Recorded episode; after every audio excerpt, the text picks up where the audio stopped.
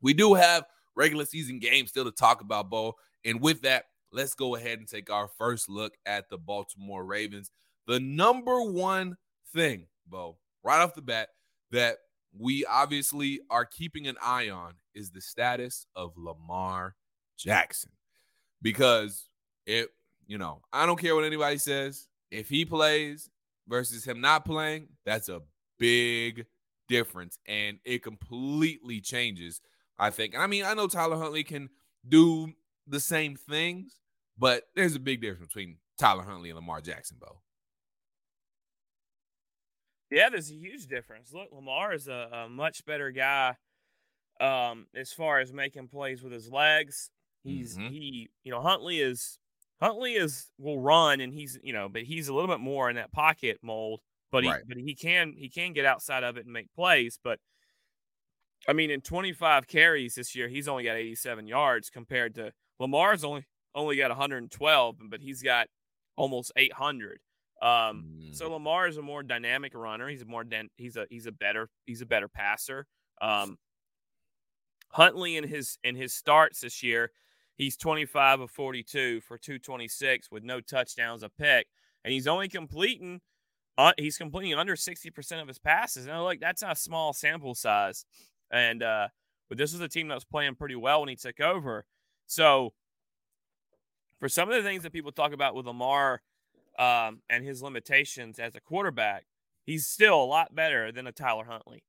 Yeah, I mean, way, way. I mean, he he's no, it's no shade to Tyler Huntley, but he is an, an obvious upgrade over Tyler Huntley. You obviously want Lamar Jackson in there over uh, Tyler Huntley. So Lamar Jackson currently questionable on the injury report. J.K. Dobbins also questionable. He's been playing though these past couple of weeks. He probably should play. Uh, Calais Campbell also questionable as well. So we'll keep an eye on the statuses of those guys as we move throughout the week. But when you uh when you look at it though, Beau, even though the Ravens, you know, they're right in it. They're nine and five, but they've had their own struggles this season.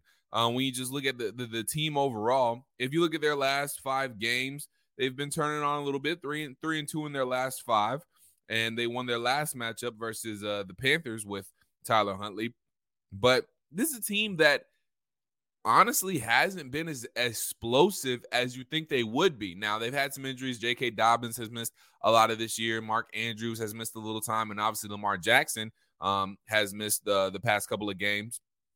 But still, you would think with the weapons that they have, they would be averaging more than 21.7 points per game.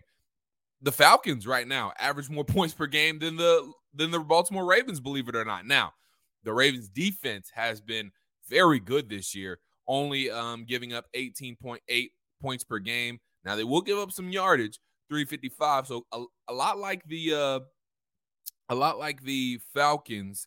Um, well, actually, excuse me, they're uh, only they're only giving up they're only giving up 300 they're give only giving up 346 yards. I was looking at the wrong number, but still a lot like the Falcons in the fact where they'll they'll bend, but they won't necessarily break. Now the Falcons are giving up 388, so there's a little bit of a difference there. Yeah. But the point being, um, that you know they they can give something up to you, um, but you got to finish when you get in the red area, and the Falcons haven't been too good at that. Yeah, but th- look, look, this defense is they're they might bend in the passing game, but they yeah. are they are top three against the run. Mm-hmm. Um, they're one of the best third down defenses in the league. They uh they create turnovers. They're, they're the sixth best defense as far as creating turnovers in the league. Um, their margin is plus seven this year, wow. and their defense is pretty good in that red zone area, as you pointed out. The bend don't break. Their passing defense might be weak, but this is still a top ten defense through and through, um, for the most part. I mean, so when you go through and look at total yards given up, they're 10th. They're against the run. They're third. Uh, scoring defense, they're tied for fourth. This is the top 10 defense through and through for the most part.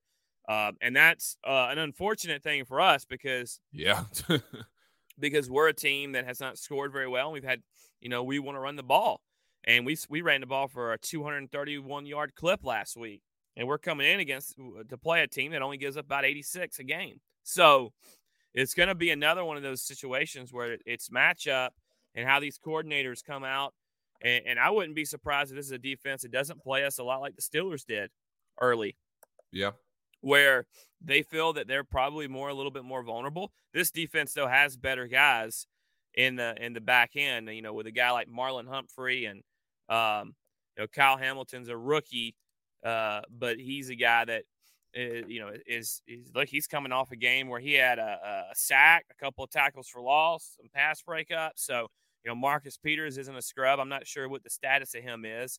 I know he did play some last week, but he's um, not and, on the Baltimore. Sorry to interrupt. He's not on the Baltimore injury report as far as uh, I can see on on ESPN. That doesn't mean he's not dealing with something, but currently, right now, doesn't mean he can't show up on the injury report. But currently, right now, it doesn't like he's on the injury report. Well, I say that because guy on my on my notes and on my mm chart, uh, guys that have been injured or have been playing through injuries or have missed parts of games and, and, yeah. and time uh, are, are are in different. Uh, their boxes um, is different colored. It's it's a different shade. Right. So that, that indicates that they haven't played mm-hmm. or um, they've, they've been, missed some time at some point. Yeah, there's something going on with them. So that's why I say that. Um, but but you go to the offensive side, and you know I, I believe uh, well, I'm not, I don't believe uh, Devin uh, Duvernay has been one of their better um, their better players this year yeah. uh, on offense, IR. one of their better weapons. He went on IR. And so now they're kind of stuck with DeSean Jackson, who hasn't been with the team that long this year, and Demarcus Robinson, and then of course Mark Andrews is is probably a top six, five, four tight end in the league. He's obviously yeah. behind Kittle and Kelsey, and that that group, but they're still good up front. So this is an offense that still wants to run the ball, and unfortunately, we've been garbage the last month and a half at, at, at, at, at, run defense. So, you know, this is uh this is gonna be a dogfight, uh, and and we've got to we've got to hang in there and, and capitalize and play clean football. Yeah, if Lamar Jackson does play, and I want to switch over to the offensive side of the ball for the Falcons in just a second. Um, but if Lamar Jackson does play, there have been times where you know guys don't do the best job at setting the edge. We cannot afford to have that on on Sunday. We just simply cannot afford for guys to not set the edge on Sunday because I mean Lamar Jackson can make a play anywhere, but you got to make sure you're on your P's and Q's and don't give him obvious running lanes if he does play on Sunday. So that, that's going to be a big thing. I don't want to get too too much into it because this is only you know a first look, but staying broad and, and switching to the offensive side of the ball, football for the Atlanta Falcons, I have to say I am optimistic about what the Falcons will be, to, will be able to do in the run game just because of what they've been able to do in the running game all season, whether it's against stacked boxes or not. And Arthur Smith actually talked about, you know, why they've been able to have success against stacked boxes. And, you know, he's basically, you know, saying, you know, it's all 11 guys doing their job and, you know, things of that nature. But the Falcons have shown me this year that they're stacked boxes don't necessarily affect them. Now, you know, eh, Ravens still have a very good, uh, like you said, they have a very good uh, personnel when it comes to defense, and you know anything can happen in any given Sunday. But if we're just looking at the numbers, the Falcons have been able to run on pretty much any and everybody they faced this season. So I feel pretty good about that. So you have to think, Beau, if the Falcons, and again, I feel like this has been the story of the season, if they can, you know, muster up any sort of success in the passing game, then you have to think that they have a pretty good shot on Saturday. Yeah, sure. I mean, it's great. I mean, we've ran against stacked boxes, but we've also lost what four of the last five or five of the last six or something like that. So true. I mean, you got to hope Tyler Huntley plays and turns the ball over, and you got to right. hope you can come up with a run defense because if not, yeah.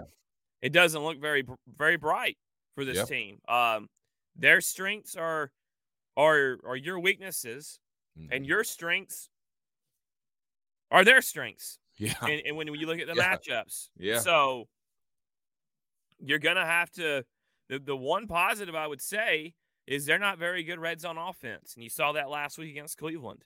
They're not a very good red zone offense. They haven't been all year. They're they're they're they're 28th in the league and they turned the ball over last week. So you got to hope that Huntley plays and they give you some and you're able to you know claw out a victory uh, on a day that's going to be it's going to feel like it's seven degrees. So, it's yeah, a little cold. It's going to be a lot going cold. on. It's not. It's, this is this is going to be a tough game. Yeah, no, it, it is most definitely going to be a tough game, and it's going to get that much more tougher if Lamar Jackson does end up playing again right now. Looks like he's questionable um, for Saturday. So we'll see if uh, if Lamar plays. I mean, you got the Baltimore Ravens are still, you know, fighting for playoff positioning and, and their playoff lives at nine and five. So I mean, hey, technically we are too. Not technically, we are too. So, you know, we're we're still in things too. So, you know, everybody's trying to play and uh, put their best foot forward. So we'll see if that that means we see Lamar Jackson.